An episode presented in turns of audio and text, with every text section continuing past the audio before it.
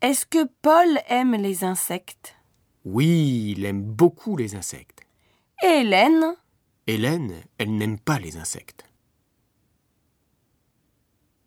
Exercice 5. Henri, est-ce que tu aimes le fromage Oui, j'aime un peu le fromage. Et est-ce que Sylvie aime le fromage Non, elle n'aime pas beaucoup le fromage.